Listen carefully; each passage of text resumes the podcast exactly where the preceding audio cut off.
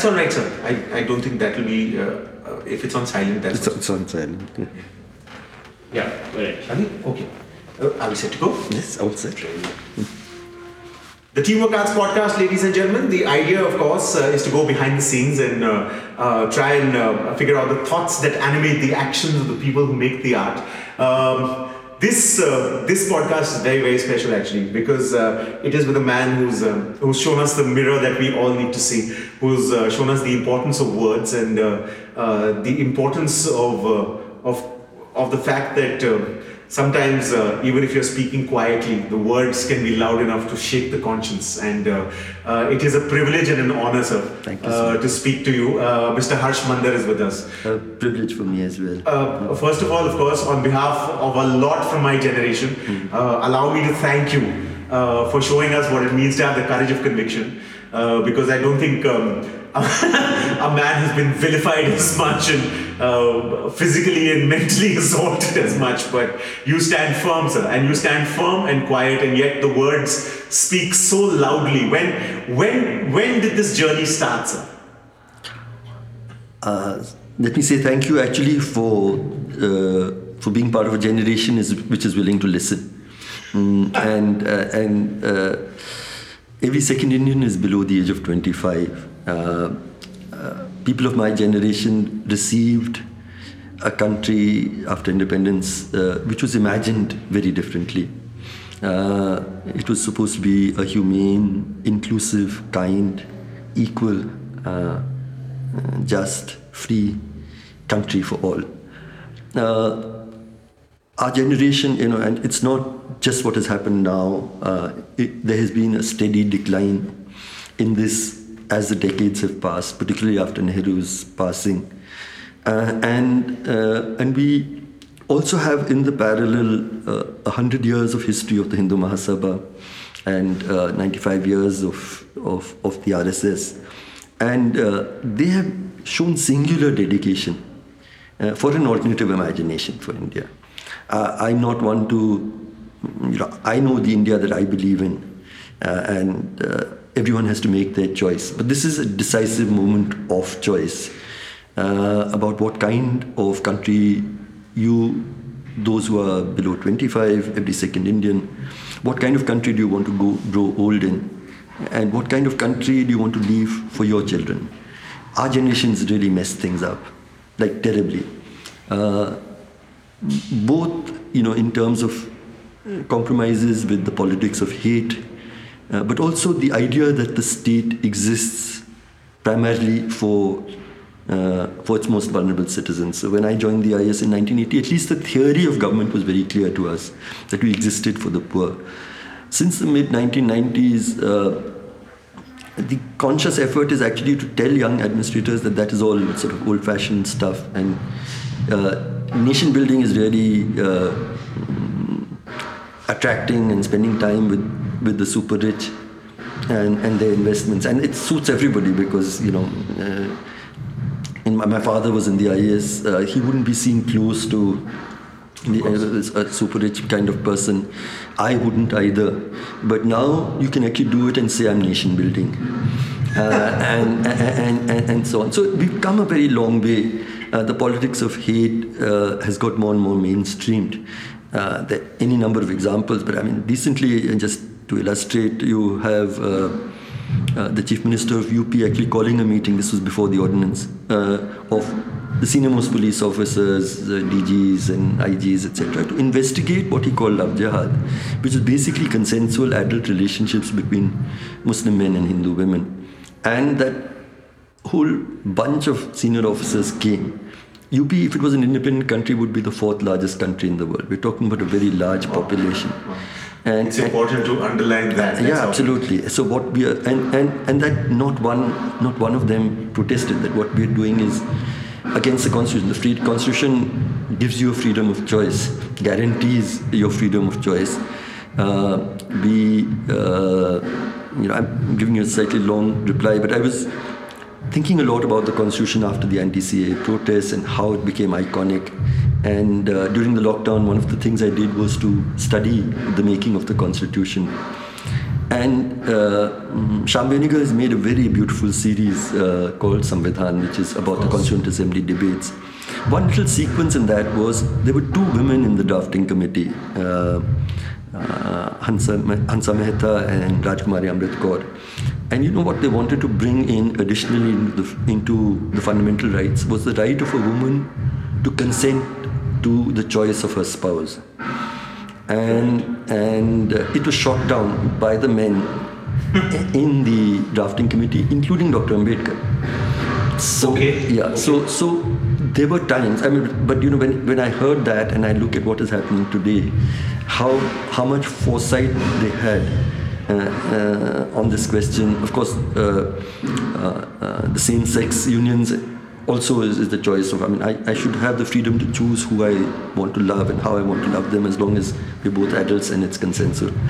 So, uh, wh- where did it start? I mean, I did it from the time I can. My earliest memories. I mean, I I, uh, I grew up. I think from the earliest times, believing that I should be part of an effort to uh, stand with those where, who are in the greatest pain. I think that is really, and so even when I was in the IAS, uh, I spent a lot of time with leprosy patients and so on and so forth, with the poorest tribal people. I used to, and they, they used to both affectionately and somewhat mockingly call me comrade collector. and, uh, and I was proud of that because, you know, after a little while, I didn't even have to. I mean, I get posted, and the poor used to believe that our man is here, and we, they used to swagger into the office. They would uh, make their demands, sit comfortably. An old lady from a slum would say, "Beta, ye ye hai." Whereas the the wealthy and the politicians would wait formally outside, and so on and so forth. And that was the change that I wanted. So before I joined the IAS, uh, I spent four or five years uh, just traveling around rural India. I had had a very protected upbringing, so I knew what I believed in, but I knew the poor very little, and I could hardly speak. I'm ashamed to say I could hardly even speak Hindi.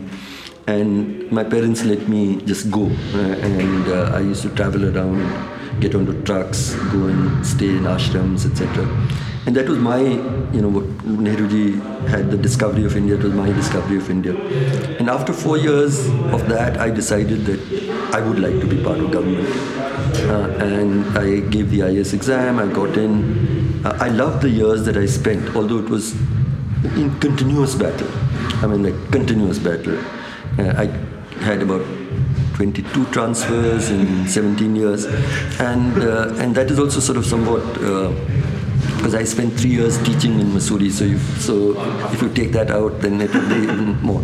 But I have no regrets because, uh, you know, I, I fought many battles. I fought battles to distribute land to tribal people, which had been taken away by expropriation.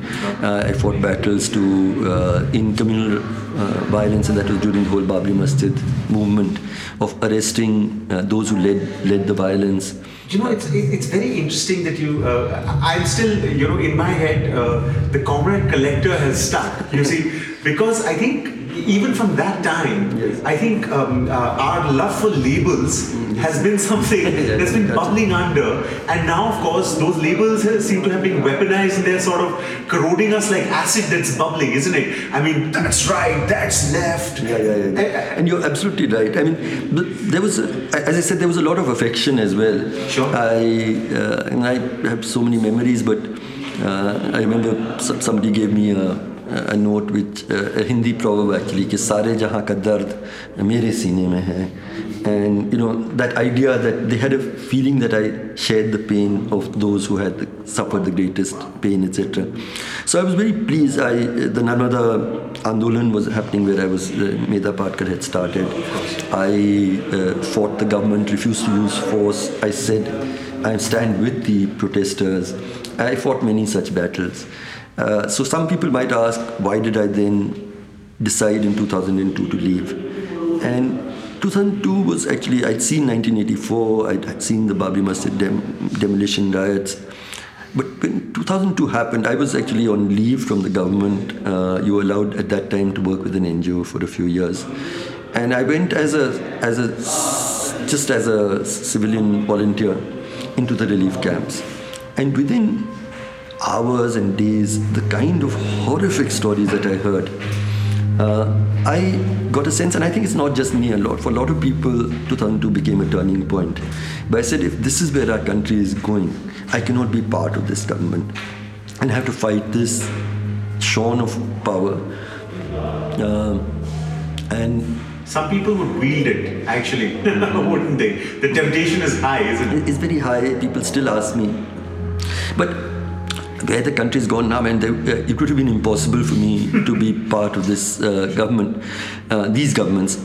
but you seem to have uh, you seem to have see, gotten a lot of pain as compensation for, for, yeah. for the effort. Uh, and, you, and yet you, you refuse to look away. It's the yeah. easiest option, isn't it? A lot of us know of the of what has happened. A lot of us have actually experienced it firsthand to some extent, but we all choose to look away and you've, uh, you've steadfastly refused to look away yeah. even though the eyes and the heart must be bleeding sir yeah. You know, that's absolutely true. I have a very dear friend, I won't name him, uh, he's a well known person, uh, who uh, who's very affectionate and admiring of my work. And he used a metaphor which uh, you know, which encompasses some of what you said. He said, Harsh, when I look at you and all the work you try to do, uh, I could summarize it as that you want to be a lightning conductor. I don't know how much you guys know about lightning conductors, but the houses used to have, uh, still have, I don't know, but they used to have lightning conductors, so it would absorb the lightning yes. and not allow the house to burn. And you take it in and it, you put it into the, the earth, and the house is saved. Yes. And he said that I see you as somebody who wants to go where there is the greatest suffering, to act as a lightning conductor to that suffering. And you absorb it, uh, and you uh, take it in and you help that person uh, free themselves a little bit from that pain. And I think that, that that is really, but for that I have to be, you know, if a lightning conductor burns itself out, yeah. then it doesn't serve the purpose. So you have to build your strength. And most of us don't build our strength, we, we cut ourselves off. We are told, don't engage, don't be so emotional, uh, be detached my sense, and I, I, a lot of my colleagues now who try to follow this path tell me about how unbearable the pain that they witness. I, I was just coming back from Assam, my colleagues there. What has happened during and after the NRC, and you know the, the devastation of lives there, the people in the detention centers. They're saying that the point is coming where we just can't handle it. And I just tell them, I said, the, the moment you think of that, please recognize that even at its worst, the pain that we will feel is only a tiny fraction of what those people who are actually living that pain uh, will experience. And so it would be self indulgent to, uh, to say that to protect myself, I will cut myself off. I, the only thing to do is to make myself stronger and stronger. So that's really, and it's only that which drives me. I mean, otherwise, why would I be uh, on the streets uh, the second day after the lockdown? Why would I be uh, in, in, in uh, you know, we went to, we started the Karwan-e-Mohabbat, visited every family that has been lynched across the country for three years. Mr. Madhav, there, I was reading about Nazi Germany, mm. and um, there was this phrase that stuck with me, which was uh, the banality of evil. There was, yeah, yeah. There was of course, that story about uh, the janitor of uh, of the university selling out the students because he said that they were flouting norms by uh, distributing pamphlets, mm. and they were the ones that were tortured, mm. and and that became a story, literally, of of the horrors of the Nazi regime. Mm. we seem to be seeing the banality of evil as well. I'm sure uh, you uh, more than others. Mm is there a little despair of the fact that uh, that that this is happening at our level? This is happening uh, next to our doorstep. Uh, does that ever get a little disheartening? No, I, I see. I'm a person who my friends. Uh, right from the time I was in college in St. Stephen's, uh, I was well known. Uh, my politics was always, I mean, it was left, but it was tempered with with the idea of humanism and compassion, uh, but also with, with hope. And uh, in a sense, I think my politics were, have been almost naively uh, optimistic. and it's in recent years, especially after the lynching started, uh, that I, there are moments when I slip close to despair because you find that not one person reached out, no one helped. The kind of cruelty with which these lynchings have happened is very hard to describe. Uh, and we've been, uh, we made about 30 journeys to 14 states, uh, visited more than 100 odd families, and visited them like you would visit a loved one. Uh, to say that we are not alone, uh, we share in your pain, and there are many people in this country who do care, don't feel alone. Uh, we seek forgiveness for what you have suffered because we couldn't stop the country from becoming what it is. We will be with you in your battles as you fight for justice and rebuild your lives, and we will tell your story. And telling the story is very, very crucial because I found again, with years and years of work, that the biggest fear is actually that no one will even know and remember. Yes. And acknowledgement is is the first thing. I went to the US recently in Alabama. Uh, they've created a lynching museum. It was immensely moving. I spent the morning, I found a lot of African Americans would come. And there's no record. For many people, they don't even have a, a picture. And so you just had a person's name, and they had collected soil from under the tree where the person was hung, or they cut off his genitals, they cut off his fingers, they hung him, and that soil, and then have the person's name. And I found uh, people coming and sitting and weeping and weeping uh, there. Uh, and I realized over and over again how important it is to tell the story. And I say, I will keep speaking and telling the story until your conscience aches unbearably. That's it's it's really important for many reasons, and I'm just the parallels with Nazi Germany. I'll just say a couple of things. Uh, what gives me hope? What gives me despair? Uh, see, the parallels with Nazi Germany is uh, I have a lot of very dear friends. I also teach uh, every every year, uh, and I go to Berlin and I ask how did later generations deal with it, and now, my friends would tell me that every generation asked the previous one, How did you remain silent? Why did you remain silent? And one of the biggest defenses they had was, We did not know. Which is not true because it was happening on the streets. You chose not to know. But I said, That defense I will not allow my countrymen to have. We kept telling you. Uh, and and we will keep telling you whatever happens. So that's why then a media team has come together. Uh, we made more than 200 films, uh, and and uh, and we're telling the story. Uh, we're also telling stories of kindness. We're also telling stories of resilience. Uh, we're telling the there is always hope. hope is there always hope? But what gives me the greatest hope uh, is the comparisons with in, in comparison with Nazi Germany is that there was never a resistance, a mass movement, even for more than two days, of non Jewish Germans through all the years of Hitler. Uh, we would not, we, we, we have not seen anything like uh, the 100 days of the anti CAA protests where Hindus and Muslims stood together. Uh, and it is, uh, we have not seen a situation. See, most of the people who are speaking out in defense of the rights of our Muslim sisters and brothers, a large majority of them are not Muslim. Uh, I am not Muslim. In fact, I am a partition family from a partition family. My parents were from uh, near Rawalpindi, a village called Kahuta, which is now where the nuclear plant is, incidentally.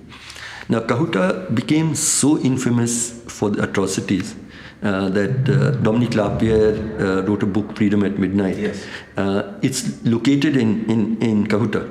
Oh, I see. And uh, it was a place where people locked themselves in into a fortress like Gurdwara.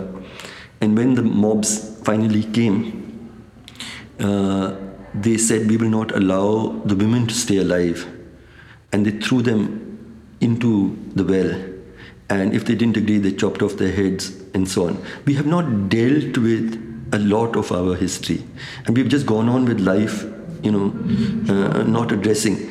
Um, so I've grown up with those stories, and yet uh, I'm extremely grateful that I never heard anti Muslim bigotry from my parents.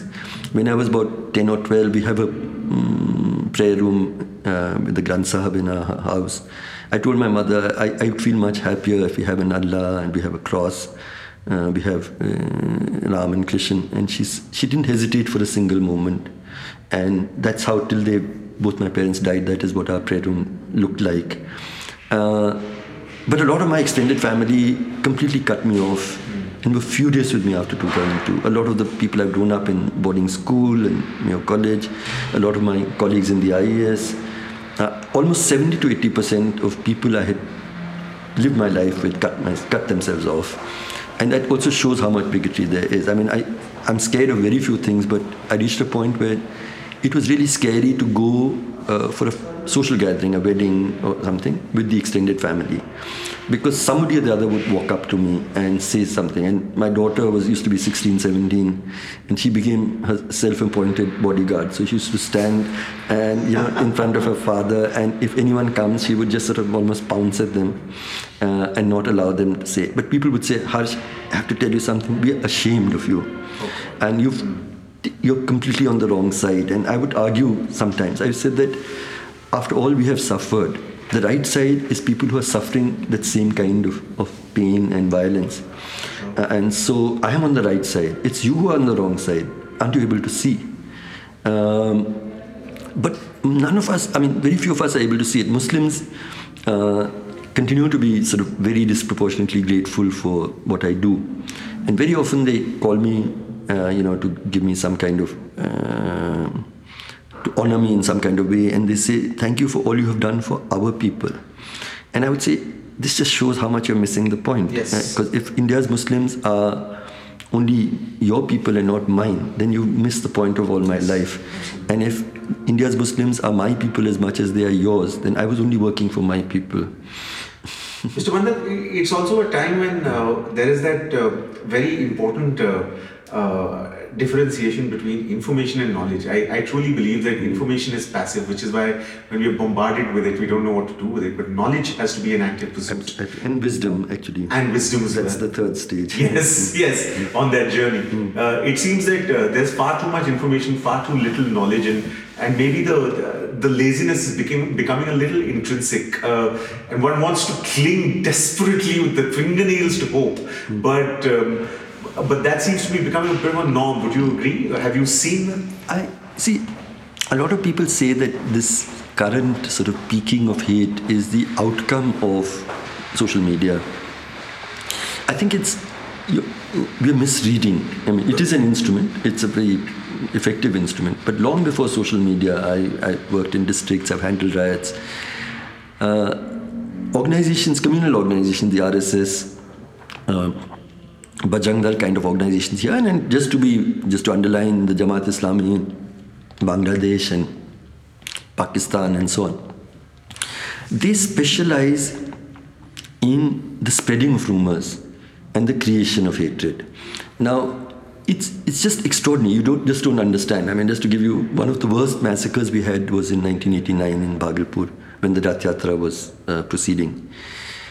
And uh, I've studied it carefully. I've gone several times to Bhagalpur. Everybody says that a rumor somehow, somehow spread like wildfire that Hindu students have been slaughtered en masse uh, in hostels in Bhagalpur town. As it happened, not one student was even touched. But that rumor spread like wildfire with no social media. And around 2000, uh, Muslims were slaughtered. Uh, and and so I think that uh, I, I, I, you know, and it's very similar. I've been in, in my districts. I, I saw there's, there's this language also. मुसलमानों की गाड़ियाँ हथियारों से lace होके इधर से जा रही हैं उधर से जा रही No one has seen them, yeah. but it all creates a kind of frenzy. And I also think that there's also this uh, uh, thing, Mr. Mandar, where you know everyone followed the due process of biology, was born and uh, had an education. This isn't a, this isn't a phenomenon that's six or nine years old. Yeah. This is just legitimization of, of a thought process that was probably bubbling under but had to be covered with the facade of what was that current thought process. And, Yeah. and now that there is a little bit of validation, suddenly you see a lot more of it, no? Not, not much more than a little validation. I mean, yeah. see, as I was saying that I'm a partition family, we've suffered a great deal in the hands of Muslim mobs. My parents were displaced, my extended family was displaced. Uh, but I never, never heard words of bigotry and hatred. Uh, I didn't hear it in my school. I studied in an elite school called Mayo College. I, did, I studied in St. Stephen's. Uh, it was furthest from my imagination. Our cinema always had the Muslim as this kind Rahim Chacha, and, and so on and so forth. So, so, so there was, it was a different moment, and we began to lose it. And during the, uh, you know, I think historically, uh, India began to slip when Jayaprakash Narayan brought the RSS out of the shadows, which where they had had to withdraw after Gandhiji's assassination uh, in the battle against corruption uh, of the Congress regime. It's very interesting that there have been three major national battles against corruption. All of them have pushed us further and further right. So the first was the Jayaprakash movement, which brought the RSS uh, into mainstream, had them in then we had uh, VP Singh's movement against Bofors. Bofors. And uh, for the first time, BJP as BJP uh, became part of a coalition government. In fact, it's sad to remember that the CPM and the BJP were both part of that government Yes. at, at that time. Yes. So that was the second movement. And the third was the Anna Hazare movement, which shifted the the uh, uh, the uh, center of gravity of civil society to the right. I mean, up to now, the assumption was that whatever happened in civil society, it'll be somewhat left of center. That has got abandoned, and uh, I uh, I keep trying to say that corruption is is is a problem, but corruption is only a small part of uh, an you know an unjust, uncaring. Society, uh, country, society, government. There were things that were written into the constitution justice, liberty, equality, fraternity. And deviations from that should cause us pain and outrage. And we, we compromise with that. The 80s was the worst period when Mrs. Gandhi herself began to compromise and she got killed. Um, and Rahul Gandhi, uh, Rajiv Gandhi did a series of very spectacular mistakes. He opened the uh, the gates of the Ayodhya um, temple. He laid the foundation stone. Uh, there was a massive movement to deny Muslim women the right of uh, uh, maintenance in the Shah Bano case, and he overruled uh, the decision of the Supreme Court with the majority that he had in Parliament, and all of them, all of this laid the ground for the total erosion and uh, Bhagalpur, uh, the, the slaughter uh, in Hashimpura of by uh, of uh, Muslim men, you know, just an open slaughter and throwing them into the canal. All of this happened under the watch. The de- Babri Masjid demolition happened under the watch of a, a Congress Prime Minister, uh, Narasimha Rao, who allowed who allowed nothing to happen for 36 hours till a makeshift temple was built at that site. Now, once that temple was built, uh, there's no way it could have been demolished. So, so there's a long history of compromises. Uh, what we have to, I don't, I don't agree at all with the idea of an equivalence between uh, Congress, BSP, etc., and BJP. For, for, for one set of people, it is uh, it, is opportunism and weak moral convictions. For the other, it is the, the reason for their existence. Of course. And they fought for, for 100 years at least. So we are at, at this moment in our history, and I, you know, it, it sometimes might sound hy- a hyperbole to describe it as such, but it is really picking up where our freedom struggle left. Uh, because the freedom struggle was never a battle only against the British. It was a battle also about who this country would belong to and who it would not, on, on what terms. and it is that question that has got completely reopened. And uh, and it is, as I said, for young people to decide: do you want this to be a country that belongs to caste Hindus with unequal citizenship, with people living in fear, or a country where I, I like to think of, you know, what we call secularism in, in, in a different kind of way. It's it's the idea of belonging and belonging equally without conditions. Wow. So, uh, so in France, I want to be French, so I have to learn the French language. I have to dress in a certain kind of way. I have to eat in a certain kind of way, etc.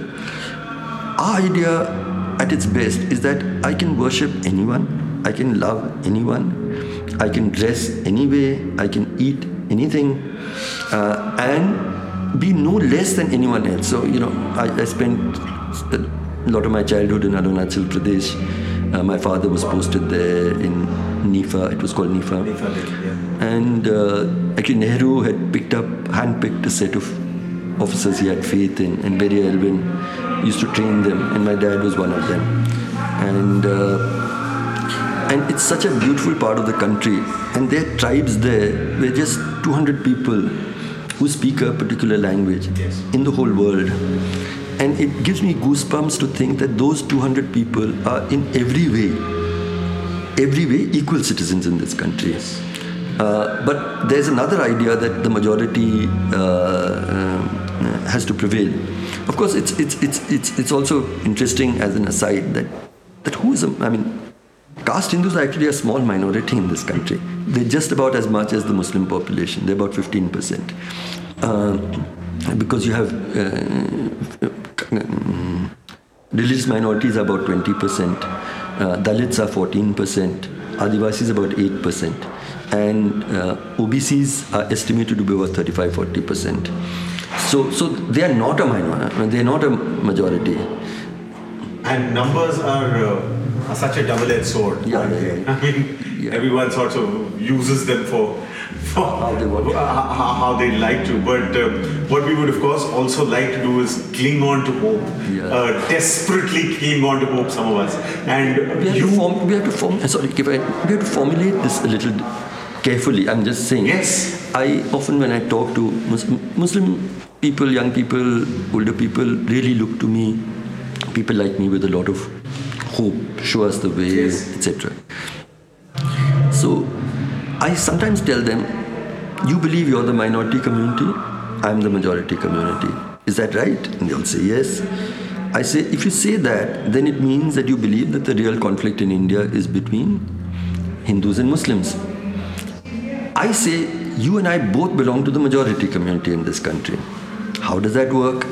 I said, the true conflict is not between Hindus and Muslims, the true conflict is between people who misuse religion for, for hate and, and power, and those who follow their own faith or maybe atheists, agnostics, but respect your choice and, and so on. And I, I still am very convinced that we belong to the majority community if this is the conflict. So both of us are part of the majority community.